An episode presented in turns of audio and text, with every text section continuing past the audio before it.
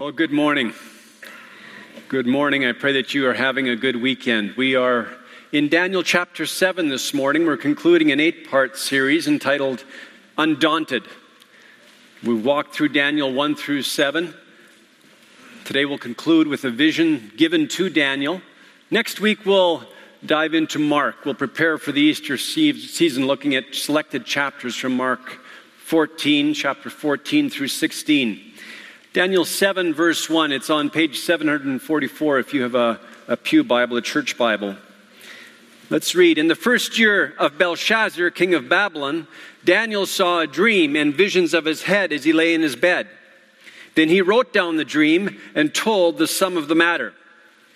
Prior to this dream, the ones receiving the dreams and visions are the kings of Babylon and Medo Persia. Daniel serves as an interpreter. Now Daniel will receive a vision and he will need interpretation. What's happening in his life? Why would Daniel need to receive a vision from the Lord? Well, just to set the context a bit, Nebuchadnezzar, he died in 562 BC after a 44 year reign, a long reign, a glorious reign. And Daniel had a very significant role in his kingdom. Daniel receives this vision about 12 years after the death of Nebuchadnezzar, 11 years before the fall of Babylon. So he receives the vision in the year 550. What's happening in 550 BC? Daniel, he's been in Babylon for about 55 years. He's about 70 years of age. In 550, Nabonidus is ruling Babylon. But he decides to leave Babylon and go off to Arabia. And he leaves the city under the rulership, under the authority of his son Belshazzar.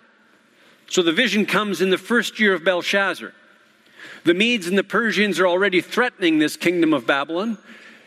And Daniel, now being more on the margins of the kingdom, he's no longer close to the king. He must wonder what's happening.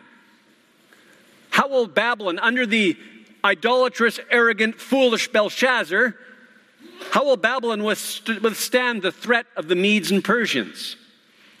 What will happen to Babylon should it fall? What will happen to him? What will happen to the people of Israel? Is God in control? Does God still have his hand on the history of the people of God? Can he remain undaunted? What will fill him with faith to face the future that awaits Babylon and the rest of the world? Daniel chapter 7 is an apocalyptic vision. Why apocalyptic? Well, apocalyptic literature, it comes, it's birthed in a context of impending boom, doom, sorry. It's when it appears that all of history will come to an end. In the darkness of Babylon, people are suffering, they're losing hope. Questions about God's sovereignty arise in the hearts and minds of God's people. Is God still watching? Is it still worth it to be good and just? Is it worth it to do what is right? Is there a reason to remain faithful? The walk of righteousness is into the face of ever higher waves of op- opposition. And the waves appear to be relentless, unstoppable. They just keep coming. And so, in this sea of life that's turbulent, that's overwhelming, where there's an ever rising tide of injustice, where it seems that all that is good will be swallowed by the ocean of evil, is it worth it to remain faithful. Apocalyptic times are stormy, high tide times, earth destroying times. And Daniel chapter 7 is such a time, the first year of Belshazzar. Many would say that we live in apocalyptic times.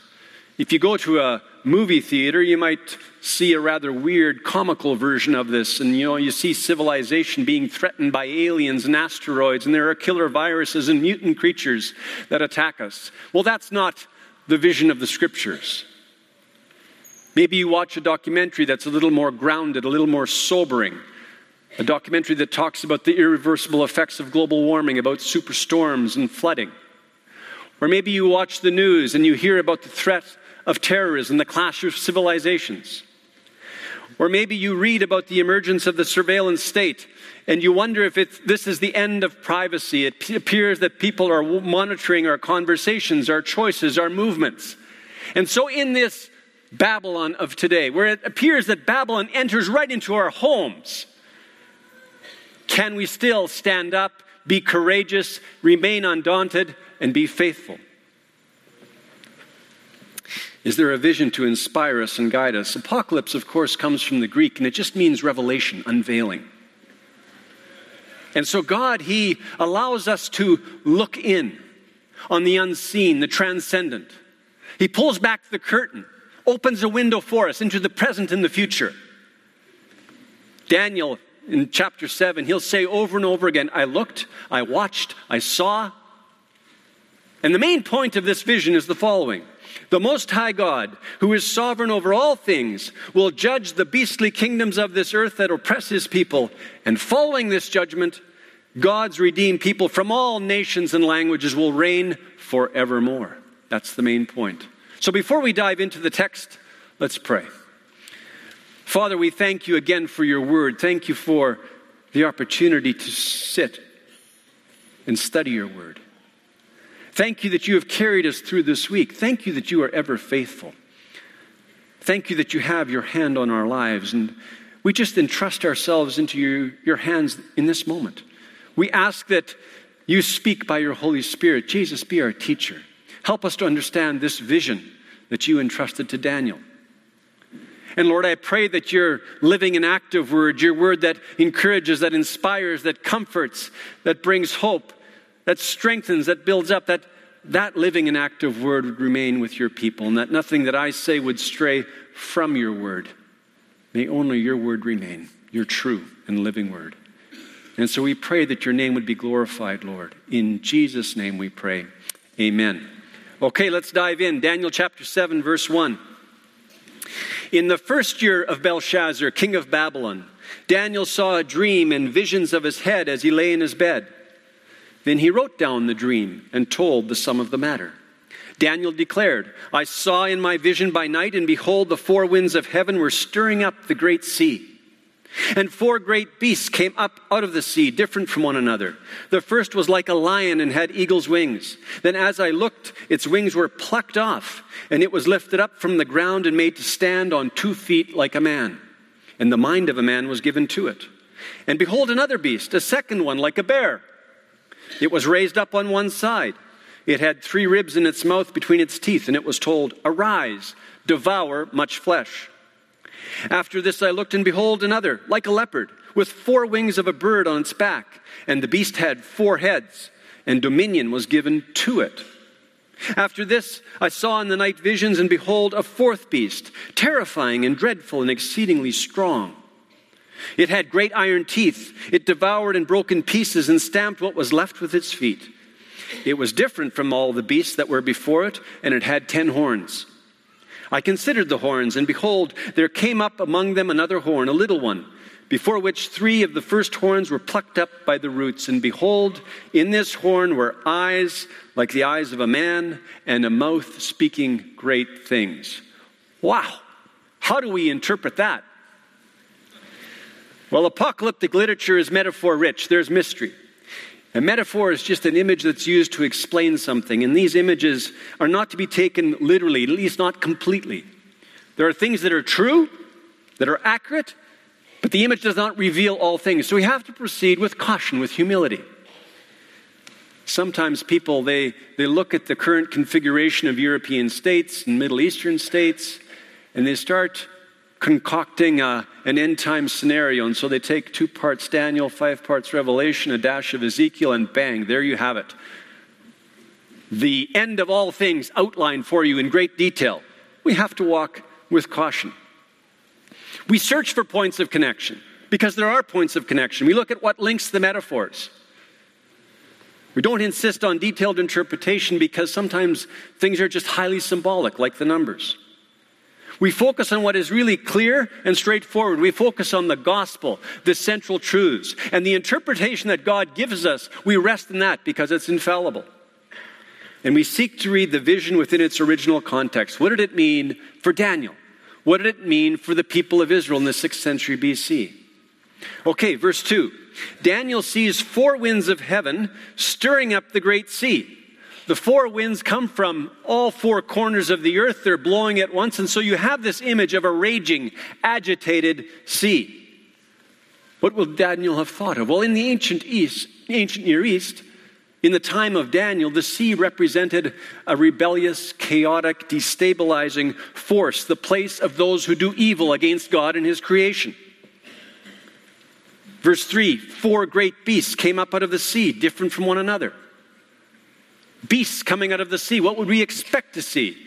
Well, if you were in South Africa, maybe you would expect a great white shark to come out of the sea. Here in British Columbia, we might expect a killer whale to come out of the sea, not a lion, a bear, and a leopard. But out of this chaotic force, then out of the sea come four abnormal beasts. They're grotesque, they're deformed, they're mutated, they're images of horror that go against God and His creation. They're evil agents of destruction. These four beasts are four earthly kings. How do we know that? Well, Daniel asks the angel, and the angel responds in verse 17. These four great beasts are four kings who shall arise out of the earth. So the four beasts represent four kingdoms, and most commentators would link these four beasts with the image, the great statue that Nebuchadnezzar saw in chapter 2. That statue, that the head was of gold, chest and arms of silver, then bronze, then legs of iron. And so there's a link, there's a connection between that vision of chapter 2 and chapter 7. Verse 4 The first beast, the lion, had eagle's wings. The lion, of course, symbolizes strength, right? Majesty. The eagle symbolizes speed and power. We know that this animal, this mix of animal and bird, represents Babylon. How do we know that? Well, Jeremiah chapter 4, Jeremiah compares Babylon to a lion and an eagle. Jeremiah 4, verse 7. A lion has gone up from his thicket, a, a destroyer of nations has set out. He has gone out from his place to make your land a waste. Your cities will be ruins without inhabitant. So Jeremiah is seeing Babylon as a lion that will attack Judah. Then, if you scroll down to verse 13, behold, he comes up like clouds, his chariots like the whirlwind, his horses are swifter than eagles. Woe to us, for we are ruined. So, the lion with eagle's wings is Babylon, and those wings are plucked off. The lion is made to stand like a man, and a human's mind is given to it. It reminds us of Daniel chapter 4, right? Nebuchadnezzar, powerful, powerful king, a glorious reign. He's the gold standard of kings, a pure monarchy. But then God humbled him, and he lived like a beast. And his hair grew as long as eagle's feathers, chapter 4, verse 33. But when he looked up to the Most High, he stood up and his reason returned to him. A human mind was given to him.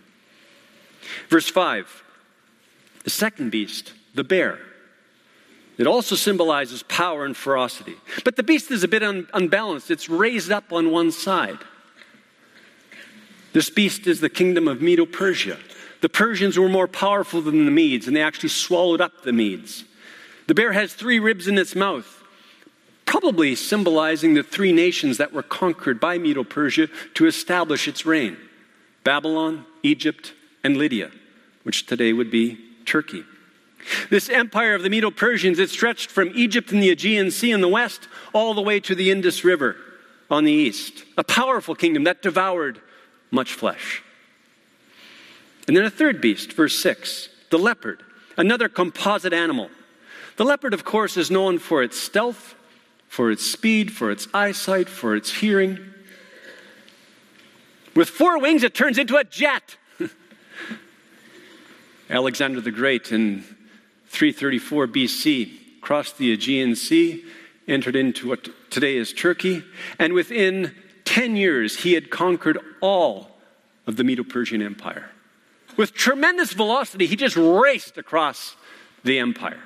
And then he died in 323 BC.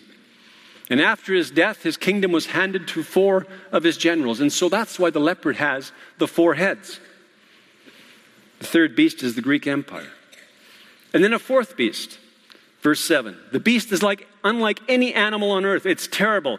It's hideous. Very, very powerful. It has iron teeth, bronze claws. It breaks in pieces and devours its victims. What's left over, it stamps with its feet. It reminds us of the legs of iron of the great statue, right? Daniel chapter 2, verse 40. Those legs of iron break to pieces and shatter all things. So the strange monster is the Roman Empire that conquered the known world from Europe all the way to India. It was said of Rome, they make a desert and they call it peace. It far surpassed the other kingdoms in power, in longevity, and influence. Strange monster has 10 horns. 10 horns are 10 kings. Again, how do we know that? Well, we're told in verse 24 that the 10 horns represent 10 kings that rule this kingdom. In the Old Testament, the horn often symbolizes pride, sometimes honor, often rebellion. And so, here in this context, the ten horns are uncalled for pride.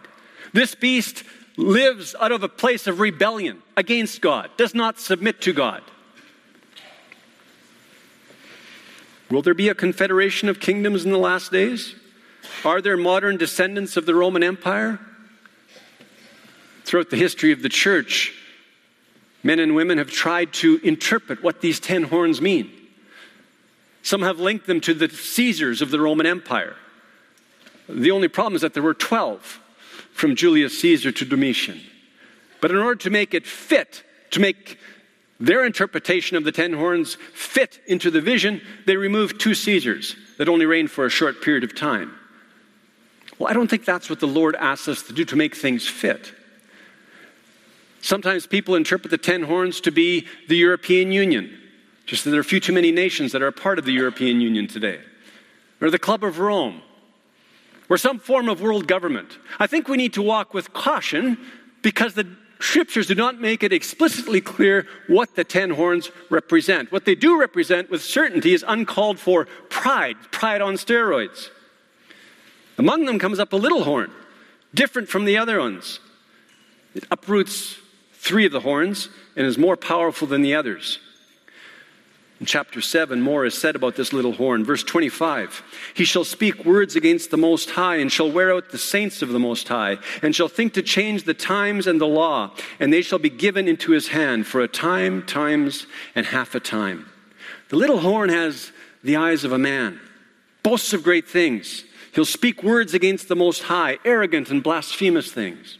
Verse 25, he'll wear out the saints. Verse 21, he wars against the saints. Verse 25 again, he, will ponder changing the times and the law to do what only God can do. The New Testament identifies this little horn with the Antichrist. And you'll see this identification as you read through Second Thessalonians, First John, the book of Revelation.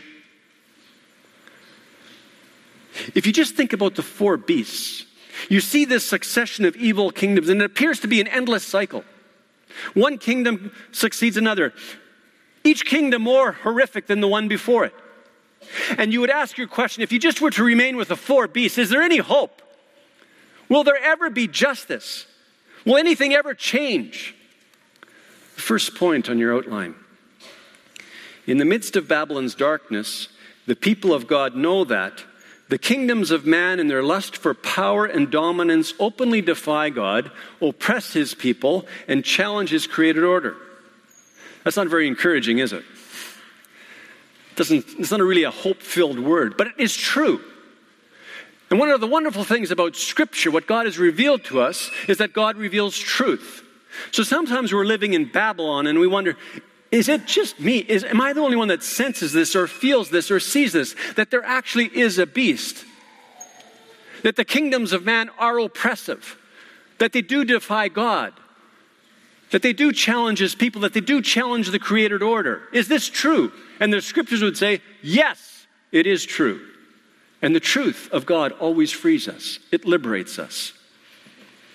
Daniel 7 tells us that the powers of this age behave this way, and the superpowers of our day continue to represent themselves by predatory animals the Russian bear, the American eagle, the Chinese dragon, Canadian beaver.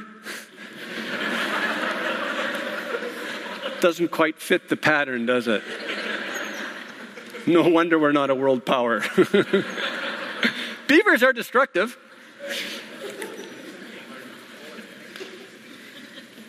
But the kingdoms of this earth, in their violence, they lust for more power. We can think of Nebuchadnezzar, Darius, Cyrus, Alexander the Great, Nero, Domitian, Hitler, Stalin, right into our day. This is the pattern of the beast. Revelation chapter 13, the four beasts become one horrific beast. And I saw a beast rising out of the sea with ten horns and seven heads, with ten diadems on its horns and blasphemous names on its heads. And the beast that I saw was like a leopard. Its feet were like a bear's, and its mouth was like a lion's mouth. And to it the dragon gave his power and his throne and great authority. One of its heads seemed to have a mortal wound but its mortal wound was healed. And the whole earth marveled as they followed the beast. And they worshiped the dragon, for he had given his authority to the beast. And they worshiped the beast, saying, Who is like the beast? And who can fight against it? So, this composite beast is evil personified, and it persecutes the saints. It oppresses God's people under the inspiration of the great dragon, Satan himself. And the people of God in Revelation chapter 6, they cry out, How long, O Lord? How long?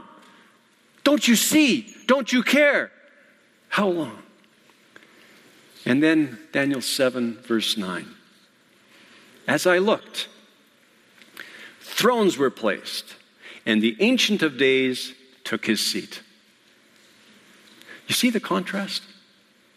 Between the raging, agitated sea and the four beasts that come out of the sea, lusting for power and glory, and the Ancient of Days enters the scene and he just sits.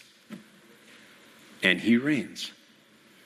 The Ancient of Days, the eternal God, the, the great I am, the one who has always been, he enters the scene and he just sits and he reigns. He's not fidgeting, he's not anxious, he doesn't get up and pace around the throne, he just sits. His clothing was white as snow, uncompromising righteousness. The hair of his head like pure wool, wisdom. His throne was fiery flames, its wheels were burning fire. A stream of fire issued and came out from before him, symbols of justice and judgment and the power to execute judgment. A thousand thousands served him, and 10,000 times 10,000 stood before him, millions standing and worshiping, an innumerable multitude. The court sat in judgment, and the books were opened. Judgment day has come. And those books are the records that God has of the deeds of man on earth. Verse 11 I looked then because of the sound of the great words that the horn was speaking. And as I looked, the beast was killed and its body destroyed and given over to be burned with fire. As for the rest of the beasts, their dominion was taken away, but their lives were prolonged for a season and a time. So, the second point in the midst of Babylon's darkness, the people of God know the eternal God, out of his wisdom, holiness, and power, judges the kingdoms of man and will judge on the last day. And that fills us with hope. The eternal God, out of his wisdom, holiness, and power, judges the kingdoms of man. So, here at the center of the vision, we have the heavenly courtroom. The focus of the vision is not on the beasts. At the center of the vision, you have the throne room of God, and God sitting and reigning. The Ancient of Days, he has all wisdom to discern right from wrong the purity to always choose rightly, the power to enforce his judgments. At the heart of the vision, you have God on the throne, and he's reigning. The cycle of the oppression of the beasts will be broken by his intervention. The beasts will receive justice. The little horn boasts, but swiftly is judged and thrown into the fire. And so, in the midst of Babylon's darkness, the people of God know that the kingdoms of man although horrific in their season of power, are only for a time. The kingdoms of man, although horrific in their season, are only for a time. The vision reveals to us that yes, we do live in a world of beasts. Yes, there are kingdoms that persecute the saints. And today we can think of Sudan and China and North Korea, Iran, Saudi Arabia, and many other kingdoms. And there are terrorists who blow up innocent people on buses and subways. And there are political and economic systems that use people like raw materials. And there are companies that treat their employees like commodities. The beasts exists, exist. But ultimately, the challenge is not to discern the specifics of the beast, but to understand who God is, to keep our eyes focused on Him. Daniel, Daniel proclaims a message of hope to those of us who are part of the people of God. It reminds God's people that the Ancient of Days is on the throne and He will triumph. In the midst of Babylon's pessimism, this vision is a message of hope. The end is the end of human corruption. The end is the end of the oppression of God's people. The end is the end of evil itself. Amen. Rather than be terrified by the beast, we must remember the one who will deliver the final judgment. Mark chapter 10, verse 28. And do not fear those who kill the body, but cannot kill the soul. These are the words of Jesus. Rather, fear him who can destroy both soul and body in hell. And so, whatever the cost, no matter the level of suffering or persecution, we must refuse to be assimilated into Babylon's ways. We are not here to live in fear of Babylon, but to keep our eyes focused on the king.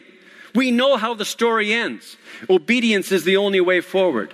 And so, in light of this, are we ready for Judgment Day? Can we look forward to Judgment Day with hope and with joy? Or do we live in fear? If the books were open today, are we ready? Is there a way to be ready? Daniel chapter 7, verse 13. I saw in the night visions, and behold, with the clouds of heaven, there came one like a son of man, and he came to the Ancient of Days and was presented before him, and to him was given dominion and glory and a kingdom that all peoples, nations, and languages should serve him. His dominion is an everlasting dominion, which shall not, shall not pass away, and his kingdom one that shall not be destroyed. And so, coming on the clouds of heaven, what does that mean? Well, in the Psalm, Psalm 68, Psalm 104, this is a, a figure with divine authority. Only God rides the clouds. One like a son of man. Who is it? This language that combines both the human and the divine. The Son of Man comes to the Ancient of Days.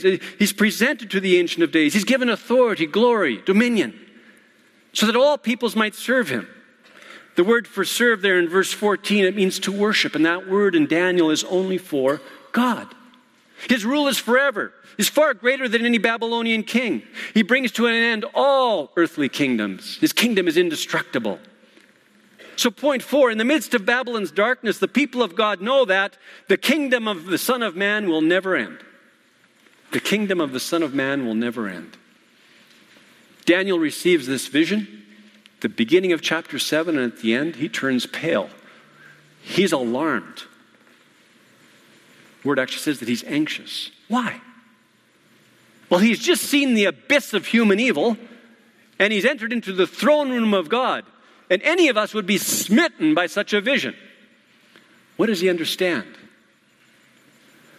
Well, he understands that the golden head of chapter 2 is Babylon. He understands that the lion with eagle's wings is Babylon. He knows that other powerful, depraved kingdoms will arise. There will be a cycle of oppression broken by the intervention of God. He knows that God is sovereign, that the time of the oppression of the beastly kingdoms will be limited by God. And beyond these times lies a heavenly court, the heavenly court, and that God will judge and he'll win the great battle. He knows that one like a son of man will be presented to God and he will reign forever. Is that enough? Does Daniel need to, need, need to know more? Does he need further revelation in order to persevere? In his day, in the first year of Belshazzar. No, he needs nothing more. He knows that God's on the throne, that he's reigning, that God has it in his hands. He knows how the story will end. And so Daniel can re- remain faithful in his day. The people of Israel in exile can live with hope, they can remain undaunted. What do we understand today? Well, we know that four kingdoms emerged and disappeared Babylon, Medo Persia, Greece, Rome.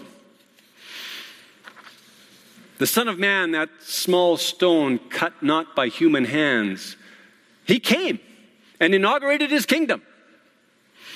The Son of Man came to save us, came as a human being, born of a virgin, born in a manger.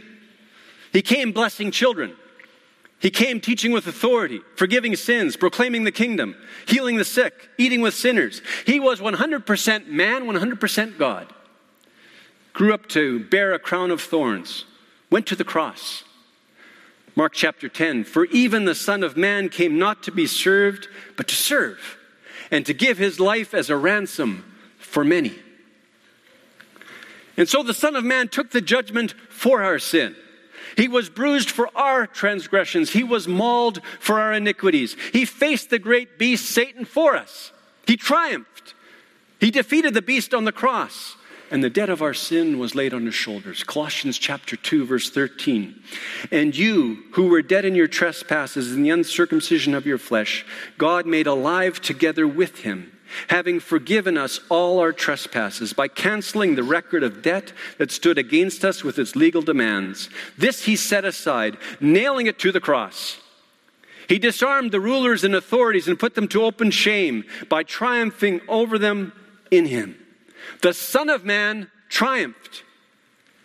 Mark 13, verse 26, he's talking to his disciples and he says, The Son of Man will come on the clouds of heaven. Mark chapter 14, verse 62, Jesus is on trial. He's before the chief priest, and he says to the chief priest, The Son of Man will come on the clouds of heaven and he will reign. And the chief priest is appalled because he knows what he's saying. Jesus applies this title, Son of Man, to himself more than any other, 84 times in the Gospels. 84 times Jesus refers to himself as the Son of Man. This Old Testament text, Daniel 7 13 and 14, the most quoted in the whole New Testament. When Jesus returns on the clouds of heaven, he will come to judge and rule the nations. He will be exalted. And those of us who have entrusted ourselves to him, those of us that have accepted Jesus as our Lord and Savior, we will reign with him forever. How do we know that? Daniel chapter 7, verse 18. But the saints of the Most High shall receive the kingdom and possess the kingdom forever, forever, and ever. And just in case we didn't get the point, verse 27 And the kingdom and the dominion and the greatness of the kingdoms under the whole heaven shall be given to the people of the saints of the Most High. His kingdom shall be an everlasting kingdom, and all dominions shall serve and obey him. And in case we didn't get it, Jesus repeats it in the Gospels. And it's said again in the book of Revelation. Fifth point in the midst of Babylon's darkness, God's people know that the redeemed people of God from all nations and languages will reign forever with the Son of Man. Amen? The redeemed people of God from all nations and languages will reign forever with the Son of Man. And so, no matter what we face in this life, whether death or life, angels or monsters, demons or dictators, no matter what the level of suffering or persecution, if God is our judge and Jesus our Savior, we have nothing to fear in this life or the next. Amen. The Jesus who calmed the Sea of Galilee will slay the ocean's beasts. The accurate prediction of the past fills us with hope and a certainty that God will accomplish his purposes. God is in control. Our marching orders don't come from the beasts of this earth, our marching orders come from the throne room of God. And so, in the midst of Babylon's darkness, the redeemed people of God live in light of what they know, what they know to be true. And what do we know? We know that the beast exists. We know that the kingdoms of man, in their lust for power and dominance, openly defy God, oppress his people all over the globe, and challenge his created order. But we also know that the eternal God, out of his wisdom, holiness, and power, will judge the kingdoms of man. We also know that the kingdoms of man, no matter how horrific in their season of power, are only for a time. And we know that the Son of Man will come on the clouds of heaven, and that his kingdom will never end. And we know that we, as the redeemed people of God from all nations, peoples, and languages, will reign forever with the Son of Man. Amen? Amen? So, how much more does God need to reveal to us in order for us to be faithful today? As we live in Babylon today, the Babylon of our day, as we enter our week, how much more does the Lord need to reveal to us in order for us to live with hope, in order for us to remain faithful, in order for us to be courageous, in order for us to stand up for Jesus, just as Daniel stood up in Babylon. Do we have enough to remain undaunted? We need nothing more. Let's stand to pray. So, Father, we thank you. We thank you again for the vision that you entrusted to Daniel. Thank you for the example of Daniel. And, oh God, just as Daniel stood in Babylon, may we stand in our day. May we remain, undaunted. Because you, Lord, have your hand over us and over all of history, and nothing can separate us from your love. We rest in your goodness and your sovereign care. We thank you that you are faithful, that your love is steadfast, that you abide within us by your Spirit, and that you will never leave us. Thank you that we can enter this week full of faith. May we live out of your presence, Lord. May we keep our eyes focused on you and not on the beast. May we live with our eyes focused on you, Jesus, and lay aside every sin that might entangle us for the joy set before us. May we run the race Thank you, Jesus, that you reign, that you are seated at the right hand of the Father. Thank you for paying the price for our sin. Thank you for salvation. Thank you for sending your Spirit to live within us, to empower us, to equip us, to lead us. Thank you, Jesus. And now may the grace of our Lord Jesus Christ and the love of God and the fellowship of the Holy Spirit be with us all. In Jesus' name. Amen. Amen. God bless you. Have a great week.